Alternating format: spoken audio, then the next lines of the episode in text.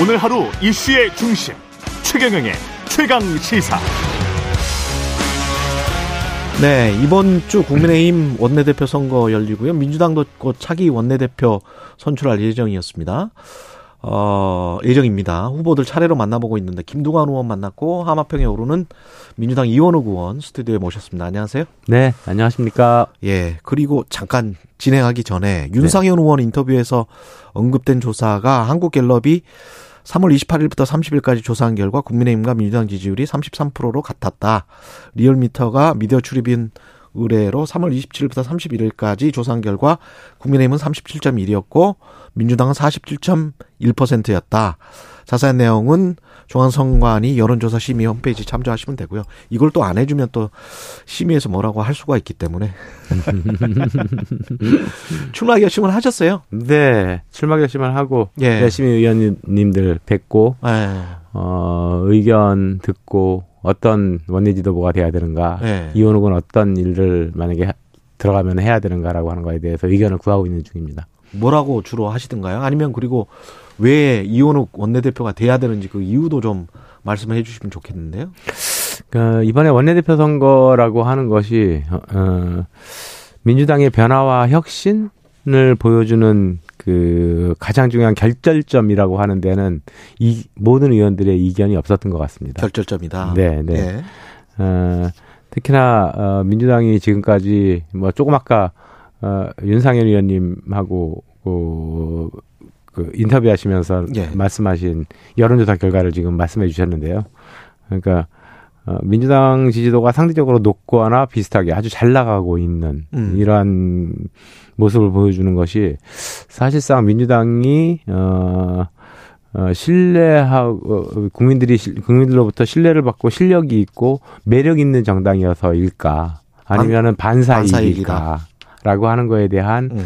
그 의문점, 그, 그 반사이기다라고 하는 의원들이 상당히 많이 있고요. 그래서 음. 어떻게 하면 실력 있는 민주당을 만들어 갈 것인가, 그래서 신뢰를 높일 것인가, 예. 어, 내가 스스로 강해져야 된다라고 하는 거에 대한 그 요구들이 굉장히 많았었습니다. 음. 그리고 어, 어 가장 중요한 것 중에 하나가 그러니까 이번 지도부 구성에 있어 가지고 최근에 어, 송갑석 의원 등을 어, 지명직 최고위원으로 그렇죠. 임명을 하면서 이른바 비명계 끌어안기 그래서 통합지도부를 구성하려고 하는 모습을 주류 쪽에서 보이고 있는데요. 예. 어, 이번에 어, 원내대표 선거는 통합지도부를 완성해 가는 가장 중요한 음, 그 음. 이벤트가 아니겠냐라고 하는 거고 그 통합지도부를 완성하는 데 있어서 예. 이원욱이 들어가는 것이 가장 좋을 것 같다. 어. 라고 하는 그러한 얘기들이 어, 제가 해, 저희 제게 해주는 조언이었습니다. 그럼 지금 말씀하시는 거는 이재명 대표, 이원욱 원내대표 이거를 지금 상정하시는 거죠? 그렇죠. 예. 그 관련해서 지지율은 다른 분이 좀 앞서는 걸로 보도는 됐던데 현장 분위기는 다릅니까? 어떻습니까? 의원 그, 의원들은 어떻게? 그러니까요. 예. 어, 모 언론사에서 갑자기 일 전체 국민을 대상으로 한 여론조사 결과를 발표했는데요. 원내대표는 원래 의원들이 뽑는 거죠. 의원들이 뽑는 거니까 뭐 그렇죠. 뭐 전혀 상관이. 없는 거고 네. 뜬금없는 그 조사였습니다. 뜬금없는 조사였다. 네, 그리고 네. 만약에 뭐 어, 당 대표라든가 최고위원 뭐 이런 그 어, 당원과 당신과 민심이 결합되는 이러한 것들을 어, 뽑는 선거라고 한다면은 충분히 유의미성을 찾아볼 수 있겠지만 예. 뭐 이번에 전체 국민을 대상으로 한 조사는 그냥 인지도 조사 아닐까 싶습니다. 예. 이재명 대표와 만약에 되신다면 이원웅 원내대표는 잘 맞을까요? 저 아주 잘 맞을 것 같은데요. 잘 맞을 것 같습니까? 예, 오랫동안 친구 사이였고요. 뭐 예. 뭐 최근에 흐트러진 분위기가 실제로 제가 어 지난 6월 달에 있었던 작년 음. 6월 달에 있었던 그 지방선거 때 전략공천위원장을 맡았었습니다. 예. 그래서 그 전략공천위원장을 맡으면서 어 송영길 당 대표가 당시 당 대표를 사퇴하고 서울시장으로 출마한다는 일. 음. 그 다음에 이재명 그 당시 그 지금 현 의원이 음. 어뭐 분 분당의 보궐선거가 있음에도 불구하고 개항으로 가는 일, 네. 뭐 이런 것들에 대해서 굉장히 반대를 많이 열심히 했었죠. 그랬죠. 예, 예. 예. 그러면서 이제 관계가 소원해지고 특히나 그 이후에 이른바 뭐 제가 요즘에 정치 훌리건이라고 부르는 음. 강성 팬덤들의 공격 이거에 대해서 어, 이익을 받고 있는, 직접적 이익을 받고 있는 사람이 저는 이재명 그 당대표라고 생각을 하는데, 이재명 예. 대표가 거기에 대해서 한, 단 한마디 얘기를 안 하고, 예. 항상 그, 뭐, 그것을 즐기는 듯한 모습? 뭐 음. 뭐 이런 모습을 보면서, 이 당내 정, 정치 훌리관이 없어지면은 어. 강성 팬덤이 없어지, 없어지지 않으면은 예. 당에 앞으로 미래에 희망이 없다라고 예. 하는 이런 그러면서 이제 비판적 목소리를 보여왔을 뿐이지 음. 굉장히 오래된 친구 사이고요. 오래된 친구 사이다. 예, 그리고 뭐 경기도지사 선거를 나갈 때라든가 등등 어 제가 가가지고 직접 현장에서 진, 진두 지휘하면서 음. 어, 당선을 위해서 열심히 도와주기도 했던 그런 과거 역사들이 있습니다. 정치 훌리건 문제는 어느 정도 잦아들었습니까? 이재명 대표가 관련해서 말을 했잖아요. 그게 좀 먹힙니까? 네, 최소한 지금 어, 집 앞이나 아니면 사무실 앞에서 시위하는 음. 뭐 이제 집단적으로 모여서 시위는 한 두 번 정도 했었고요. 네. 그리고 어 개인적으로 1인 시위는 아주 지속적으로 있었었는데 그 그게 없어졌습니다. 근데 어. 아직까지 완벽하게 없어졌다고 할 수는 없는 것이 뭐 사무실에 어 이제 전화를 해 가지고 욕설을 한다거나 음. 아니면 제게도 아주 그냥 조롱에 섞인 문자들이 지속적으로 보내는 사람들 이런 분들이 좀 아직도 남아 계세요. 아 그렇군요. 근데 이제 만약에 이재명 대표, 이원우 원내대표가 되면 이재명 대표에 대한 사법 리스크 문제는 어떻게 해결해 나가실 생각이세요? 네. 아, 저는요, 그러니까, 어, 예, 국, 국민의힘이 모든 것을 이재명 대표의 방탄이다. 예. 모든 사안에 대해서 모든 일을 사법 리스크 때문에 저희를 하고 있는 것이다. 예를 들어 가지고 뭐 오늘 어, 그 양곡관리법에 예. 대해서 윤석열 대통령께서 어떻게 하실지 모르겠는데 뭐 보도 보도상으로는 거부권을 행사할 것이다라고 나오지 않습니까? 음. 그런 양곡관리법과 같은 민생 입법마저도 저 이재명 사법 리스크를 극복하기 그 방탄을 만들기 위해서 하는 일들이다라고 그렇게 프레임을 만들고 있는 거거든요. 예. 어 그래서 이, 이, 그 프레임을 어떻게 극복해 나갈 것인가라고 하는 것들이 굉장히 중요하다라고 보여지고요. 그렇죠. 그, 그것은 실제로는 아까도 제가 말씀드렸듯이 그 지금과 같이 어, 이, 주류 이재명계와 관계되는 통, 그 독식에 가까운 지도부로서는 어, 오히려 그것을 극복하기가 굉장히 어려워진다라고 하는 겁니다. 예. 저와 같이 어, 비명계라고 얘기되는 사람이 원내대표가 돼서 같이 그 문제를 풀어갈 풀어갈 때 음. 오히려 어어왜 이, 그렇게 예, 이원 이재명의 당 대표에 대해서 날쌘 그 어, 비판을 하던 이원욱이 음. 저런 모습을 보이지? 아니네. 음. 아닌 모습이 있는 아닌 다른 이유가 있는가 보네라고 하는 것을 국민들한테 메시지를 전달할 수 있다라고 생각을 하거든요. 근데 제가 좀 이거 외람된 말씀일 수도 있겠습니다만은 결국은 그 프레임이 깨지든 뭐 아니면 지속되든 그거는 결정적인 변수는 재판 결과에 따라서 달려 있을 것 같거든요. 결국은 허위 사실 유포가 가장 지금 먼저 재판을 하고 있기 때문에 그 재판 결과가 어떻게 나오느냐. 네. 또는 김용 정진, 정진사의 그 다음 케이스이기 때문에 그 재판 결과가 어떻게 나오느냐에 따라서 다만 1심이라도 그게 총선에 큰 영향을 미치고 이재명 대표의 사법 리스크에 연관된 거치 문제까지 영향을 미치지 그리고 만약에 이제 그게 무죄로 나온다면 또 이제 엄청난 기회를 잡게 되는 것이겠죠 이재명 대표는. 아, 물론요. 그래서 예. 이제 뭐 어, 의원들 중에는 아니 그 설령 구속된다 하더라도 음. 그걸 두려워하지 말고 가서 만약에 무죄를 판결을 받고 나온다면 완전히 국민적 영웅이 되는 거 아니겠냐. 그렇죠. 이런 의견부터 예. 그러니까 야, 저, 저, 무리한, 그, 경, 그, 검찰의, 정치검찰의 탄압 아니냐. 음. 거기에 왜 응하냐. 음. 실제로 이제 두 가지들이 공존하고 있는 건데, 예. 어, 특수부 1, 3부와 수원지검까지 다 동원해가지고 지금 100여 명의 검사, 그러면 그 밑에 딸린 수많은 그 수사관들이 이재명 당대표에 대해서 어, 조사를 해왔던 거 아닙니까? 1년 넘게. 예. 근데 어, 낸 결론이라고 하는 건 너무 초라하죠. 어. 초라하죠. 직접적인 연관성 이런 것들을 음. 밝혀진 게 과연 무엇이 있겠는가라고 하는 거고, 음. 어 아까 선거법 그러니까 허위사실 공표 문제도 예. 말씀하셨는데 김문기 전 처장에 대해서 어 그거는 인지 능력에 대한 거거든요. 증거 능력이 아니고. 성남시장 때 몰랐다. 네. 예.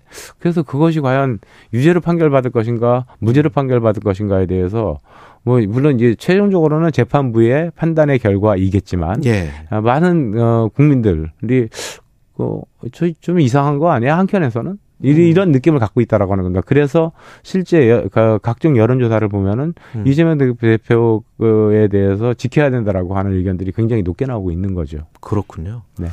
의원님은 지금 이재명 대표 거취에 대해서 퇴진 쪽으로 생각하고 있지는 않으신 것 같은데? 저는요. 네. 어, 그러니까 참 이제 고민인 지점이 음. 이재명 의료의 민주당으로 선거를 과연 치를 수 있겠는가? 아까 말씀하셨던 어. 이런 사법 리스크 이런 것들이 공존하고 있는 상황에서 특히나 예. 계속적인 재판은 이제 이게 이제 예, 가게 될 거고. 근데 이재명 없는 민주당으로도 안 된다. 그것도 힘들다. 예. 그래서 이것이 사실 어떻게 보면은 굉장히 그 고민되는 지점입니다. 이재명 그 당대표를 뭐 만약에 다음 체포동의 안이 만일 들어와 가지고 그거를 가결을 시켰다라고 하면 어 민주당의 아주 적극적인 지지자들 5 내지 10%가 민주당을 등질 가능성이 있거든요. 아. 그렇게 됐을 때 과연 다음 총선을 말하자면 산토끼를 잡, 잡으려다가 집토끼를 놓치는, 다 놓치는 음, 이런 결과를 초래할 수도 있, 있지 않겠는가라고 하는 고민 지점이 있습니다. 강력한 팬덤이 있으니까. 네. 그런 측면에서 이른바 아까 정치 훌리건이라고 했던 사람들이 당원들 중에 얼마나 되는 거예요? 저는 한 제 느낌에는 3천 내지 5천 명 정도 되는 것 같습니다. 아, 예. 전체 당원 80만인가 그렇지 않습니까? 예, 예. 3천에서 5천 정도밖에 안 된다. 숫자 그러니까 숫자로 문자 폭탄 보내고 뭐 아. 이런 사람들 물론 거기에 어, 동조하고 그런 생각에 같이 하고 이런 분들은 저보다 더 뭐 3만 명, 10만 명 이렇게 된 수도 있겠지만 예. 그 실제 행동으로 나타내는 사람들 그리고 문, 문자까지 행동이 한 3천 내지 5천 명. 아. 그다음에 실제 그 현장까지 와가지고 하는 행동하는 사람들은 뭐 천 명도 안 되죠. 아 이게 여하튼 간에 국회의원이시고 그들은 당원이기 때문에 공정과 공생을 해야 될 것 같거든요. 서로 간에 뭐 척질리는 거는 좀 그렇잖아요. 근데 예. 음, 저희 지역 저희 집 앞에서 이제 지역에서 예. 그 집회를 했던 분들 뭐 집회 신고 뭐 이렇게 내기도 하고 뭐 그러니까 그분들 중에 일부는 원래 지역에서 있었던 사람이고 등등 아. 그래가지고 제가 아는 분들도 있거든요. 예. 그래서 이제 어, 당직 조회를 해보니까 당원이 아닌 분도 계시더라고요. 아, 당원이 아닌 사람들도 있어요. 저희 지역 그리고 또 저희 저는 화성 을 지역인데 예. 화성 을 지역이 아니고 화성 갑 지역 당원들도 계시고 음. 뭐 그러니까 이것이 뭐 꼭 지역구 사람들이 나서 가지고 하는 것 같지는 않습니다. 예. 그리고 만약에 원내대표가 된다면 대여 대여 협상 전략을 잘 짜야 될 것 같은데 지금 여당 같은 경우는 뭐 후쿠시마 관련해서도 거짓 선동 뭐 이런 것이 친일 행위다. 민주당이 선동을 하고 있다. 뭐 이, 주로 이제 이런 식이에요. 가짜 뉴스를 유포하고 있다.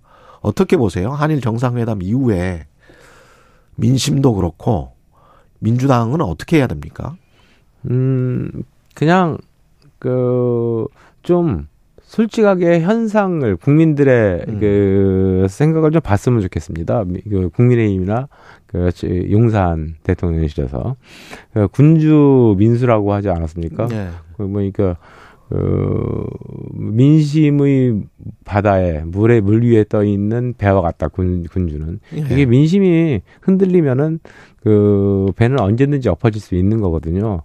근데 어 실제 지난 한일 정상회담 이후에 그 후폭풍을 지금도 윤석열 대통령의 지지도라고 하는 음. 걸로 해가지고 명확히 보고 있습니다. 근데 그거를 어떻게 덮을 것인가에 대한 고민들을 하겠죠. 근데 음. 그걸 새로운 프레임을 만들어 가지고 덮어 씌우는 것은 결코 근본적인 해결 방안이 되지 않을 것이라고 보여지고요. 예. 그 후쿠시마 원전 오염수가 방류될 것이다라고 하는 거는 이제 기정사실화 됐지 않습니까? 그렇죠. 근데 그러면 그, 그 방류를 어떻게 막을 것인가라고 하는 거에 대해서 현 정부는 고민을 해야 된다는 겁니다. 어. 근데 그 근본적인 원인에 대해서는 덮어두고 어, 뭐 어, 뭐, 그, 나 방류를 막기 위해서 나는 어떤 행동을 하겠다. 방류를 막기 위해서, 어, 정부의, 그 정부나 아니면은 국민의힘은 어떤 행동을 하겠다라고 하는 거는 전혀 보여주지 않고 있고, 그러면서, 뭐, 왜 수입, 어, 일본산 어, 수산물을 수입하지 않을 것이라고 했는데 그거를 수입을 할 것이라고 너네들은 거짓말을 하냐 이런 식의 얘기거든요. 음. 그러니까 별, 전혀 별개의 영역을 갖다 붙여놓고 이것도 프레임을 만들고 있는 거라고 보여지죠. 지금 민주당 의원들이 후쿠시마를 가기로 했잖아요. 네. 필요한 절차다, 일이다 이렇게 보십니까? 그러니까 그 문제가 아까 말씀드렸듯이 예. 그 정부가 하지 않으니까. 정부가 하지 않으니까. 정부가 하지 않으니까 오죽 답답하면 우리한테 나서서 어 후쿠시마 원전 오염수가 방류되는 것을 막아보자라고 음. 하는 겁니다. 근데 후쿠시마 원전 오염수가 방류되는 걸 막아보자라고 하는 거는 일본 내에도 그 수산업에 종사하는 분들 등등 해서 많이 있거든요. 예. 그분들의 의견도 같이 어, 들어보고 만약에 우리가 공조할 게 있으면 같이 공조해 보자라고 예. 하는 측면에서 가게 되는 거죠. 지금 외통위 소속이기도 하셔서 방미를 앞두고 외교 안보 라인이 교체됐는데 그게 블랙핑크 레이디 가가 이야기가 나온 다음에 대통령실도 꼭 그것 때문은 아니다 이렇게 이야기는 했어요. 근데 그것 때문이었으면은 더 납득이 안 가는 것이고 다른 이유가 뭔지를 잘 모르겠어요. 아마도 어 정통 외교관 출신들과 음. 그 캠프 출신들 사, 외교란버 라인 사이에서 아주 지속적인 갈등이 있었다라고 하는 것들은 오래전부터 흘러나온 얘기 아니겠습니까? 음. 특히 이제 김태호 차장을 중심으로 한 캠프 출신들이 외교 라인에 대해서 불만이 있었다라고 예. 하는 거에 대한 그 얘기들이 쭉 지속돼 왔었던 문제입니다. 그러니까 어 그래서 어 만들어진 거지 첫 번째인 것 같고요. 그러니까 두 번째로는 이게, 이게 대통령 외교안보 라인이 굉장히 불안하고 일을 일 처리를 매끄럽게 못했다라고 하는 지적들도 여러 번 있어왔죠. 이게 예. 뭐 대통령께서 지난번에 뭐, 뭐 바이든 날리면 사건이라든가 아니면 인도네시아에 갔을 때 어, 픽업 차량, 픽업 음. 차량을 그 당시 공식 차량이 공식 의전 차량이 제네시스였거든요. 예. 그 근데 대부분의 정상들은 제네시스 탔습니다. 근데 우리 어, 우리나라 대통령인 벤츠 탔죠. 그, 예. 예. 윤석열 대통령은 공식 의전 차량을 제외하고 제외시키고 우리나라 건데도 불구하고 음. 그 벤츠를 타는 문제라든가 아니면은 뭐 영국 그을 방문하셨을 때 조문의 문제라든가 그렇죠. 뭐그 최근에 바로 지금 그 닥치고 있는 한일 정상회담 이후에 문제라든가 이런 전체적인 그 대통령이 오죽하면은 어 대통령께서 외국에만 나가면 지지도 떨어진다 이런 그렇죠. 한간의 얘기들이 좀 있을 정도로 그 외교안보 라인이 굉장히 형편없는 실력을 보여줬던 건 사실입니다. 그래서 근데 그, 그게 외교안보 라인 때문인 건지 혹시 비선 라인이 어떤 작동해서 그러는 건지 거기에서 비롯되는 불협화음이 있는 건지 비선 라인까지는 아직 보여주지 않고 아까 말씀드렸던 예. 그러니까 정통 외교 라인 외, 음. 외교부 출신의 라인과 그 다음에 캠프 출신 라인 이 사이의 갈등이 갈등이다. 예, 라고 보여집니다. 반도체 관련해서 이제 미국이 저렇게 자기 나라에서 다 생산하겠다라고 나온단 말이죠. 근데 반도체는 우리 안보와도 직결돼 있는 상황인데 미국에 가서 뭘 얻어와야 됩니까? 대통령이? 어, 이번에 며칠 전에요. 그 미국의 상무부가 예. 반도체 치과 과학법의 세부 지침을 공개를 했습니다. 거기 보면은 뭐 언론에도 많이 보도가 됐습니다만은 그 어, 웨이퍼의 수율 그렇죠. 뭐 그다음에 기업의 내, 내부 정보라고 할 수 있는 내용 뭐 이런 것들이 아주 민감한 그 영업 비밀까지도 다 우리한테 제출해라. 네. 뭐라고 했는데요. 그것은 사실 그 자본주의 사회에서 기업을 바라보는 음. 그, 어, 입장에서는 불가한 내용이거든요. 모든 그렇죠. 것을 우리한테 공개해라. 네. 라고 하는 건 불가능한 건데 사실 이제 지금 제일 중요한 것은 그런 것들을 어, 정부에서 막아내는 문제. 음. 외교의 모든 뭐 이게 외교라고 하는 거는 사실은 외, 정부 외교도 있고 민간 외교도 있고 뭐 기업 외교도 있고 아주 다양하게 있지 않습니까? 이런 모든 외교력을 총동원을 해서라도 그런 것을 막아내야 되는 의무가 있지 않을까 싶습니다. 알겠습니다. 여기까지 듣겠습니다. 민주당 이원욱 의원이었습니다. 고맙습니다. 네, 고맙습니다.